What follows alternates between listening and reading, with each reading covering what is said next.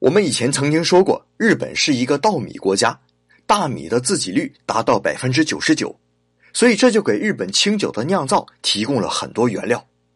秋天收割下来的新米储藏酿造，待到第二年开春，这就成了新酒。所以每家日本清酒酒厂都会在每年的二三月份举行一个盛大的新酒发卖会。